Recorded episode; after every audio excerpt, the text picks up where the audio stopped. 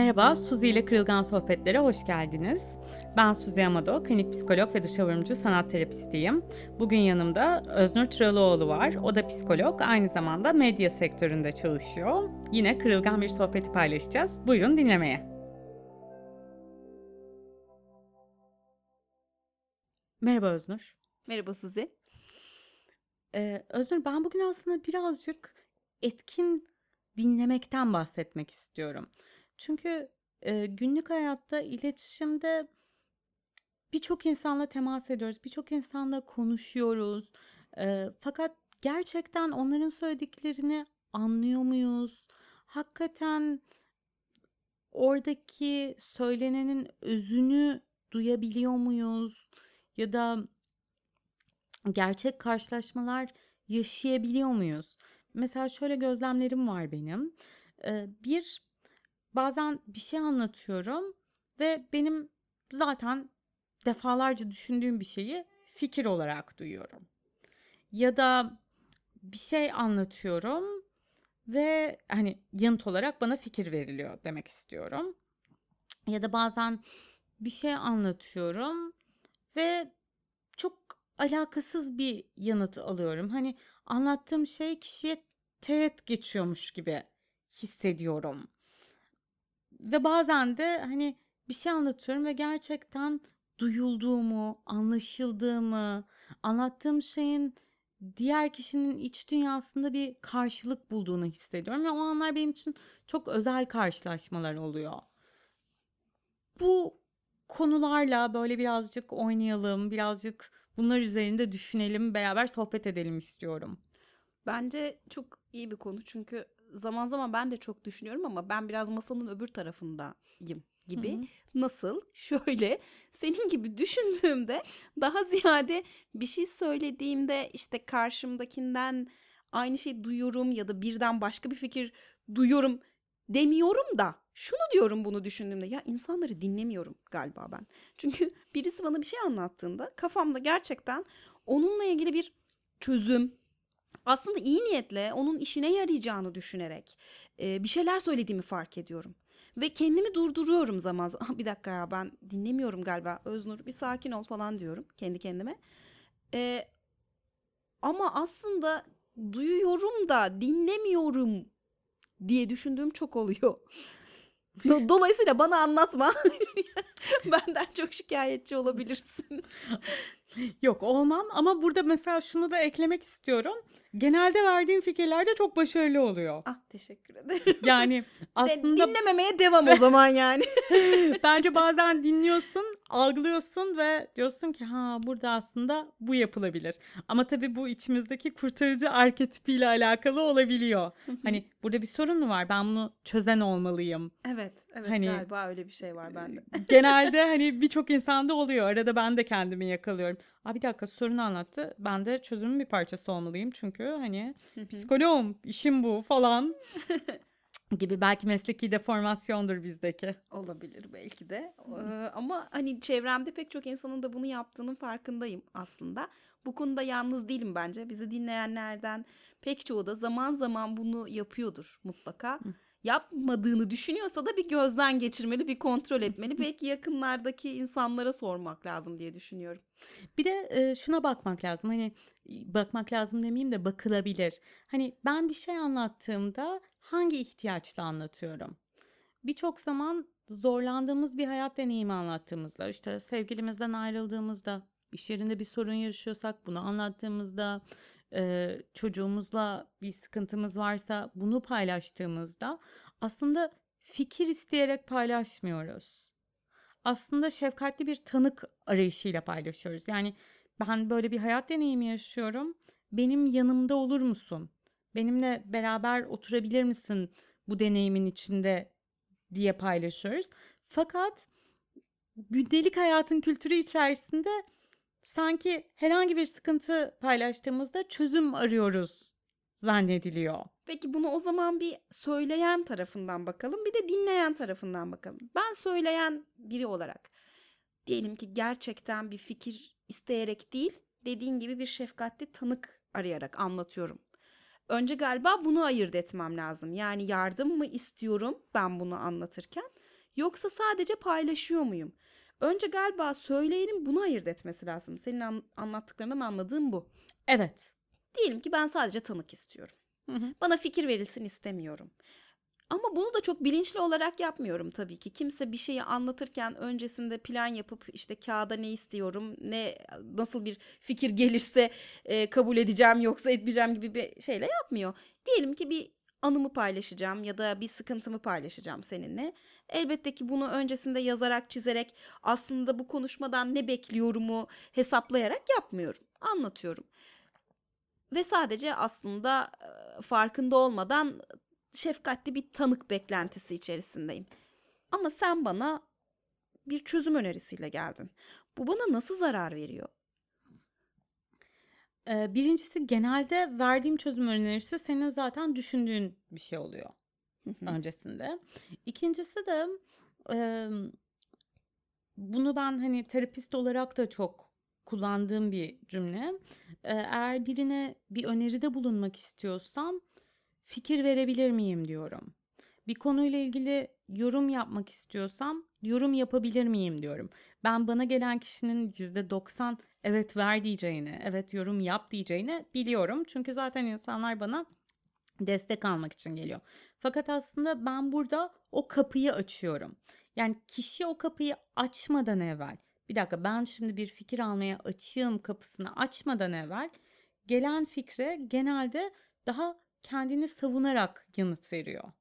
Yani ben sana o noktada işte sen bir fikir istemeden bir fikir verdiğimde genelde evet ama cümlesiyle karşılaşıyoruz.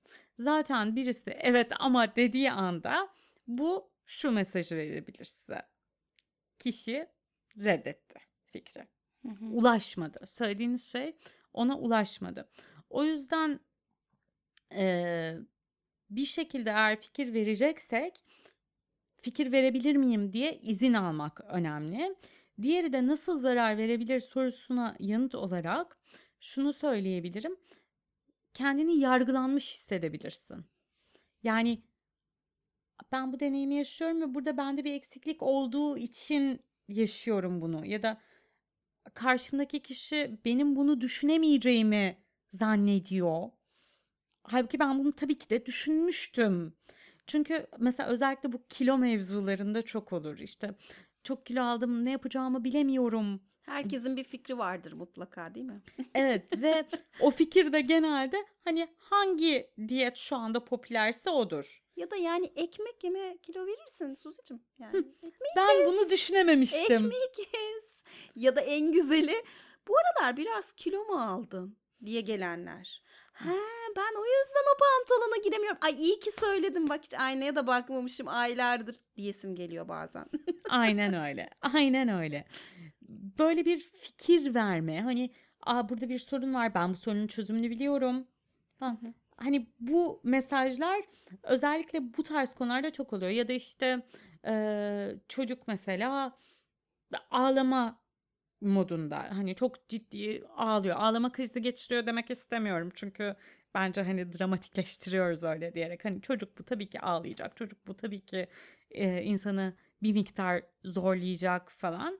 Hani e, gidiyorsun arkadaşına anlatıyorsun işte geçen gün çocukla konuşuyorduk çocuk böyle dedi birdenbire ağlamaya başladı alışveriş merkezinin ortasında ben kendimi çok kötü hissettim falan oradan yanıt geliyor ve şöyle bir şey diyor bu noktada çocuğun duygusunu yakalaman çok önemli. Hay Allah razı olsun. yani burada tabii ki anne kendini son derece yargılanmış hissediyor. En bombası da şey bu çocuk aç aç. Üşüttü mü o? O da olabilir. Üşüttü mü? Aç. Her tür şey olabilir. Peki bunun alternatifi ne? Yani aslında bunu anlatan annenin duymak istediği şey ya da son zamanlarda kilo aldım çok mutsuzum diyen kadının duymaya ihtiyacı olan şey ne? Ne? Aslında yaşadığı deneyimin normal ve insani olduğunu duymaya ihtiyacı oluyor insanın. Yani aslında bu bir ortak insan olma halinde buluşma olabiliyor. Yani o anne ya evet oluyor böyle durumlar. Çocuklar ağlama krizi geçiriyor ve o an çok zor oluyor ve geçiyor. Ya da o kilo alan insana ya olsun. Ya olsun da kötü oldu şimdi ama e, evet işte bu kilo alma verme durumları çok zorlayıcı olabiliyor gibi. Hani sen zorlanıyorsun ben de senin zorlandığını görüyorum. Sen bu deneyimi yaşıyorsun. Bugün bunu unutmuşsun ya da bugün çocuğun ağlıyor ve bu insani bir şey. Bunu yaşayan başka insanlar da var. Ben de buna paralel bir şey yaşadım ya da bu duyguyu yaşadığım başka bir çaresizlik anım benim de oldu. Gibi empati vermek ama aslında yani empatinin ötesinde daha doğrusu empati olması gerekmiyor. Empati de böyle çok artık fazla kullanılan bir kelime oldu. Ortak insan olma halinde buluşmak. Aslında esas söylemek istediğim şey bu. Senin yaşadığın deneyim insani bir deneyim ve bunun benim iç dünyamda da bir karşılığı var. Peki gelelim diğer tarafa. Hı hı. Dinleyen kısmı. Birinci sorum şu. Bir kere neden dinlemiyoruz? Az hı hı. önce bahsetmiştik ama belki biraz açmak istersin. İkincisi herkesin aklındaki soru bu bence. Ya gerçekten çok iyi bir fikrimiz varsa sorunu çözecek. O zaman ne olacak? Okey. Bence e, bu gerçekten çok iyi fikrimiz varsayla başlayayım. Tamam. E, o noktada izin alıp fikir vermek. Fikir verebilir miyim diye sormak ve fikir vermek. Ama ondan önce de şöyle şeyler sorulabilir. E, bu konuda sen ne düşündün? Şimdiye kadar neler yaptın? Vereceğimiz fikrin o genel geçer zaten bilinen şeylerden farklı olduğuna emin olduktan sonra vermek. Yani hani o kişiyi böyle bir sen bunları zaten düşünememişsindir. Ben şimdi bunu düşündüm gibi değil de e, benim aklıma bu konuyla ilgili böyle bir fikir geldi. Paylaşmak istiyorum. Paylaşabilir miyim diye izin almak. Ben genelde fikir verdiğim zamanların yüzde doksanında diyeyim bunu referanslıyorum. Yani e, şöyle bir kitap var ve orada böyle bir şey anlatılıyor. Denemek ister misin? Ama bunların kişinin bilmediğine emin olduktan sonra söylüyorum. Dolayısıyla ilk etapta bir gerçekten onun iç dünyasında ne oluyor ona bakmak. İkincisi çok genel bir fikir vermemek. Yani komşu teyzeden birazcık farklı olsun diyeceğim ama komşu teyze de olsa bunu yapan e, bir şekilde verdiğimiz fikrin hakikaten o insanın düşünerek ya da elindeki kaynaklarla ulaşamayacağı bir bilgi içeriyor olması.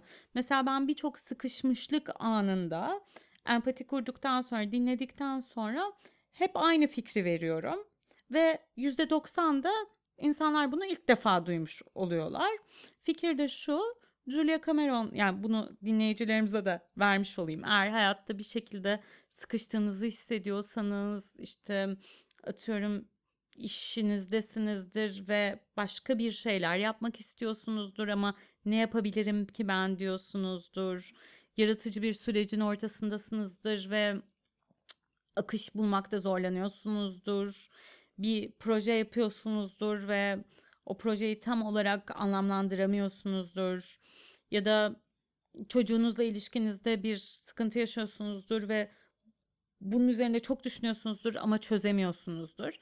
Genelde ben bu tarz durumlar için Julia Cameron'un Sanatçının Yolu kitabını öneriyorum. Birazcık o durumdan çıkıp yani o durumun dinamiğini düşünmekten vazgeçip biraz daha sanat, soyut, e, semboller dünyasında yolculuk yapmaya, biraz daha sanatı etkin kullanarak düşünce akışkanlığını kazanmaya ve farklı yolları sembollerde önce bulup ondan sonra hayata geçirmeyi öneriyorum. Bu birçok insan için çok yeni bir fikir oluyor. Çünkü genelde işte e, iş yeriyle ilgili bir sorun olduğunda mesela artıları ve eksileri sorulur. E, bu ama zaten insanın kendi kendine düşündüğü şey. İşte çocukla ilgili bir şey olduğunda e, bir psiko eğitim verilmeye başlanır. Çocuğun gelişim yaşı böyle olduğu için şunu şunu şunu bekleyebilirsin. Bu noktada şunu yapabilirsin gibisinden. O yüzden birazcık gerçekten alternatif bir önerimiz varsa vermek ve vermeden evvel izin almak. Fikir verme mevzu bu. Hı hı. İlk soruyu tekrar sorar mısın? Niye dinlemiyoruz? Dinlerken ne yapıyoruz ki dinlemiyoruz diyoruz? Dinlerken ne yapıyoruz? Birincisi e, hayatın son zamanlardaki bence akışından dolayı hep o bir şey yapmamız gerekiyor duygusu var. Yani birisi bize bir şey anlatıyorsa onun bizden bir beklentisi var. Böyle zannediyoruz. Yani gerçekten onun anlatmak ve rahatlamak için anlatmak istiyor olabileceğini düşünmüyoruz da anlatıyor o zaman bir çözüm bekliyor. Hı hı. O zaman ben de bunu çözebilecek bir kapasite olduğunu düşünüyorum. Yardım çağrısı gibi mi algılıyoruz yani? Yardım çağrısı bence biraz daha yardım talebi gibi. Hı hı. Hı hı. Hani böyle ben yardım istiyorum değil de bana yardım et gibi algılıyoruz. Ve o yüzden dinlemeye başladığımız anda bizim beynimizde de hani şimdi çocukla tartıştığını söyledi. Çocukla tartışma. Burada ben ne yapıyorum? Bunu bunu bunu yapıyorum. İşte eee, dükkandaki tezgahtara kızdığını söyledi. Burada ne yapıyorum? Bunu kişisel almaması gerektiğini söylemem gerekiyor. Ben böyle rahatlıyorum. Ona da hemen bunu söyleyeceğim. Yani bir şekilde kişinin anlattığı şeyi bir kategoriye sokuyoruz ve o kategoriyle ilgili fikrimize gidiyoruz. Ama o arada kişiyi dinlemeyi bırakıyoruz. Yani sadece artık sesleri duyuyoruz ama o kategoriye gidiyoruz ve diyoruz ki bunun çözümü bu. Burada bunu yap. Ee, benim favorim takma. Hı. Takma. Takma. Olur geçer. Evet. Geçer. neler neler geçmedi ki Suzi. Bu da geçer. Ay yani geçecek hadi aslında geçeceğe geçere saygı duyuyorum ama e, bunun için kafana. üzülme. Hı hı. Bunu kafana takma. Bunu düşünmeyi bırak.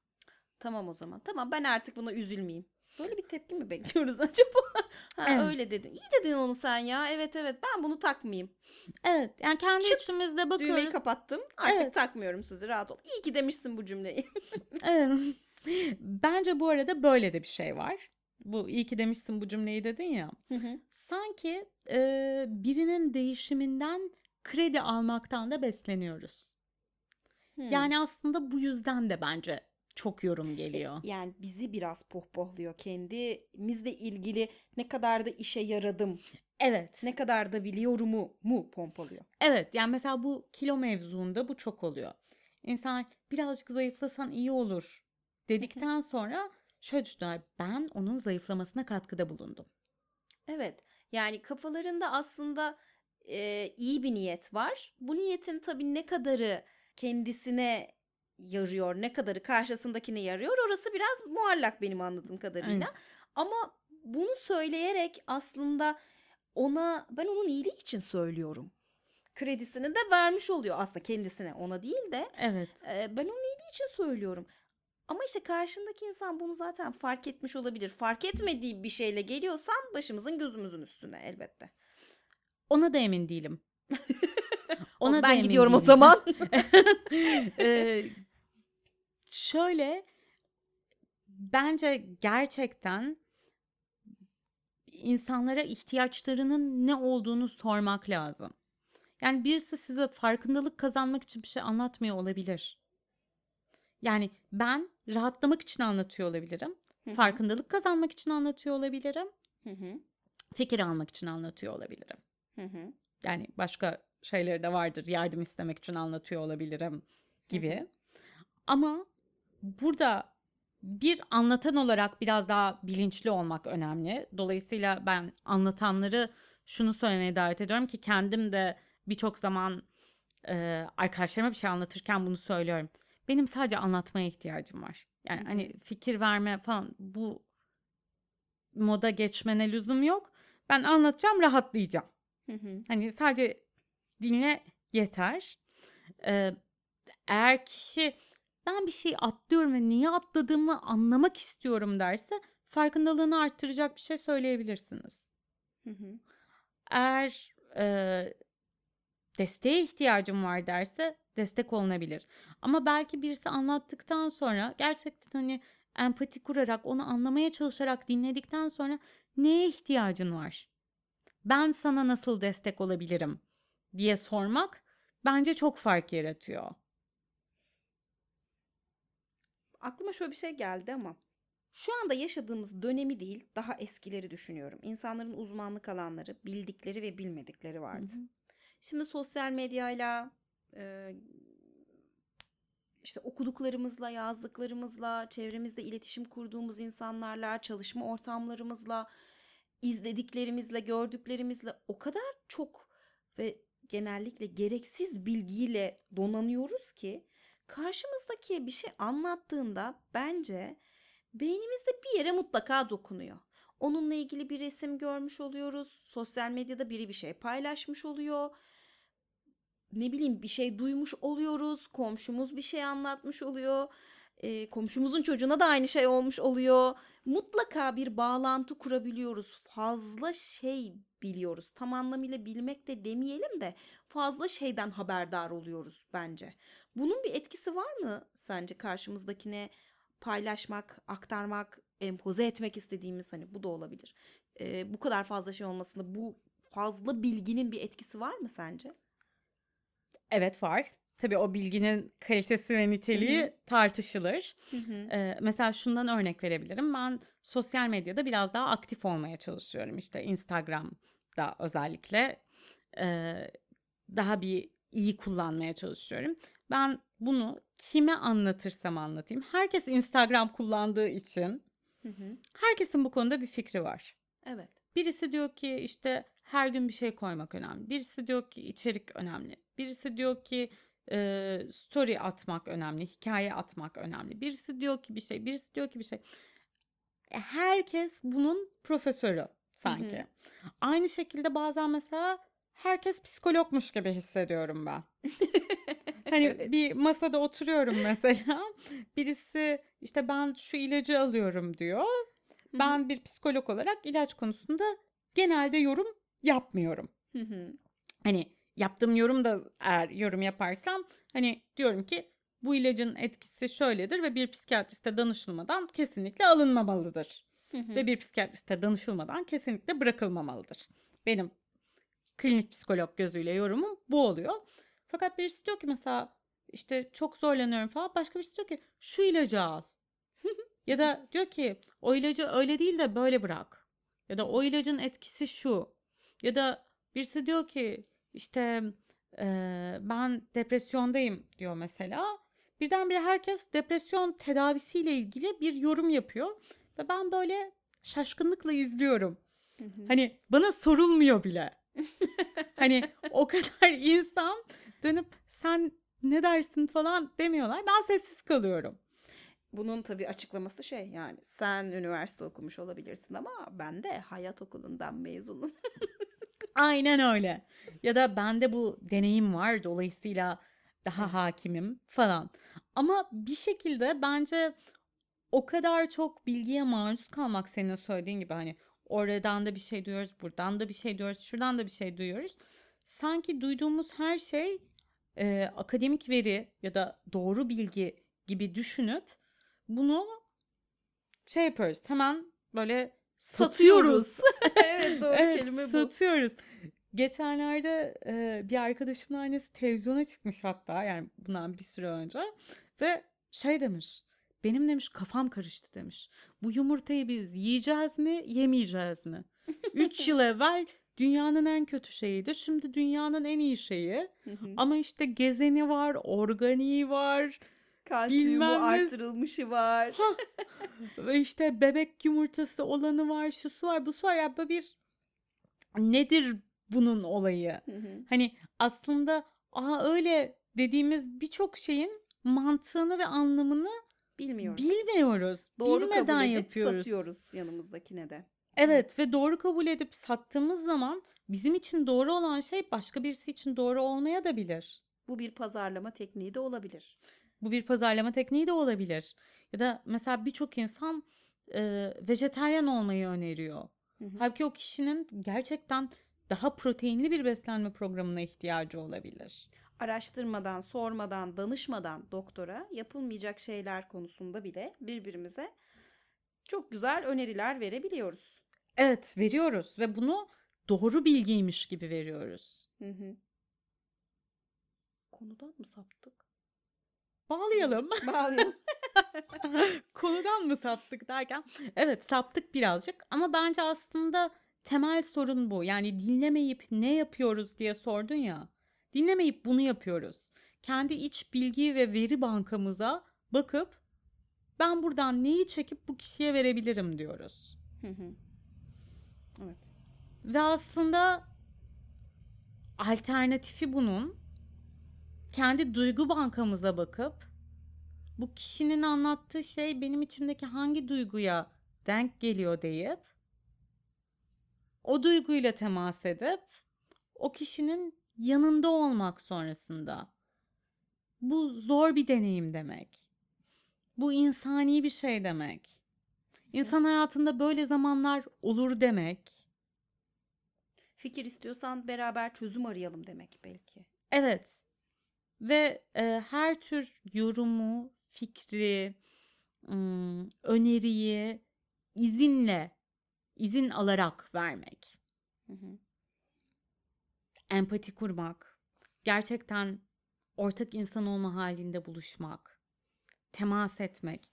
Bunlar çok değerli şeyler ve bunlar çok iyileştiren şeyler. O zaman yavaş yavaş kapatalım ya da hızlıca kapatalım.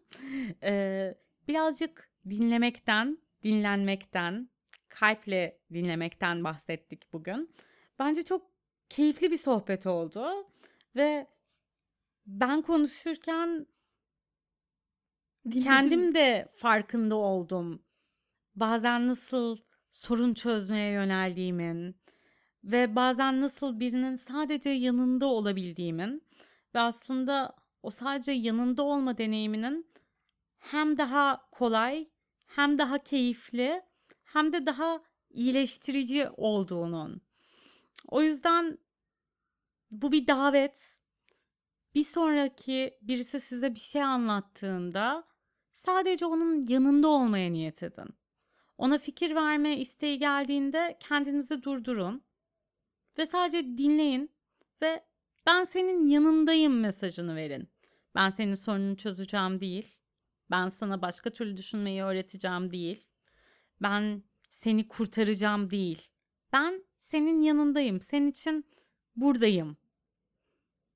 Ben sana çok teşekkür ederim Öznur burada olduğun için. Ben de çok teşekkür ederim. Sizi daha iyi dinleyeceğim. Kendi kendime daha iyi kontrol edeceğim bundan sonra. Biz Çok birbirimizi de daha iyi dinleyeceğiz değil mi? Teşekkür ederim. ben teşekkür ederim.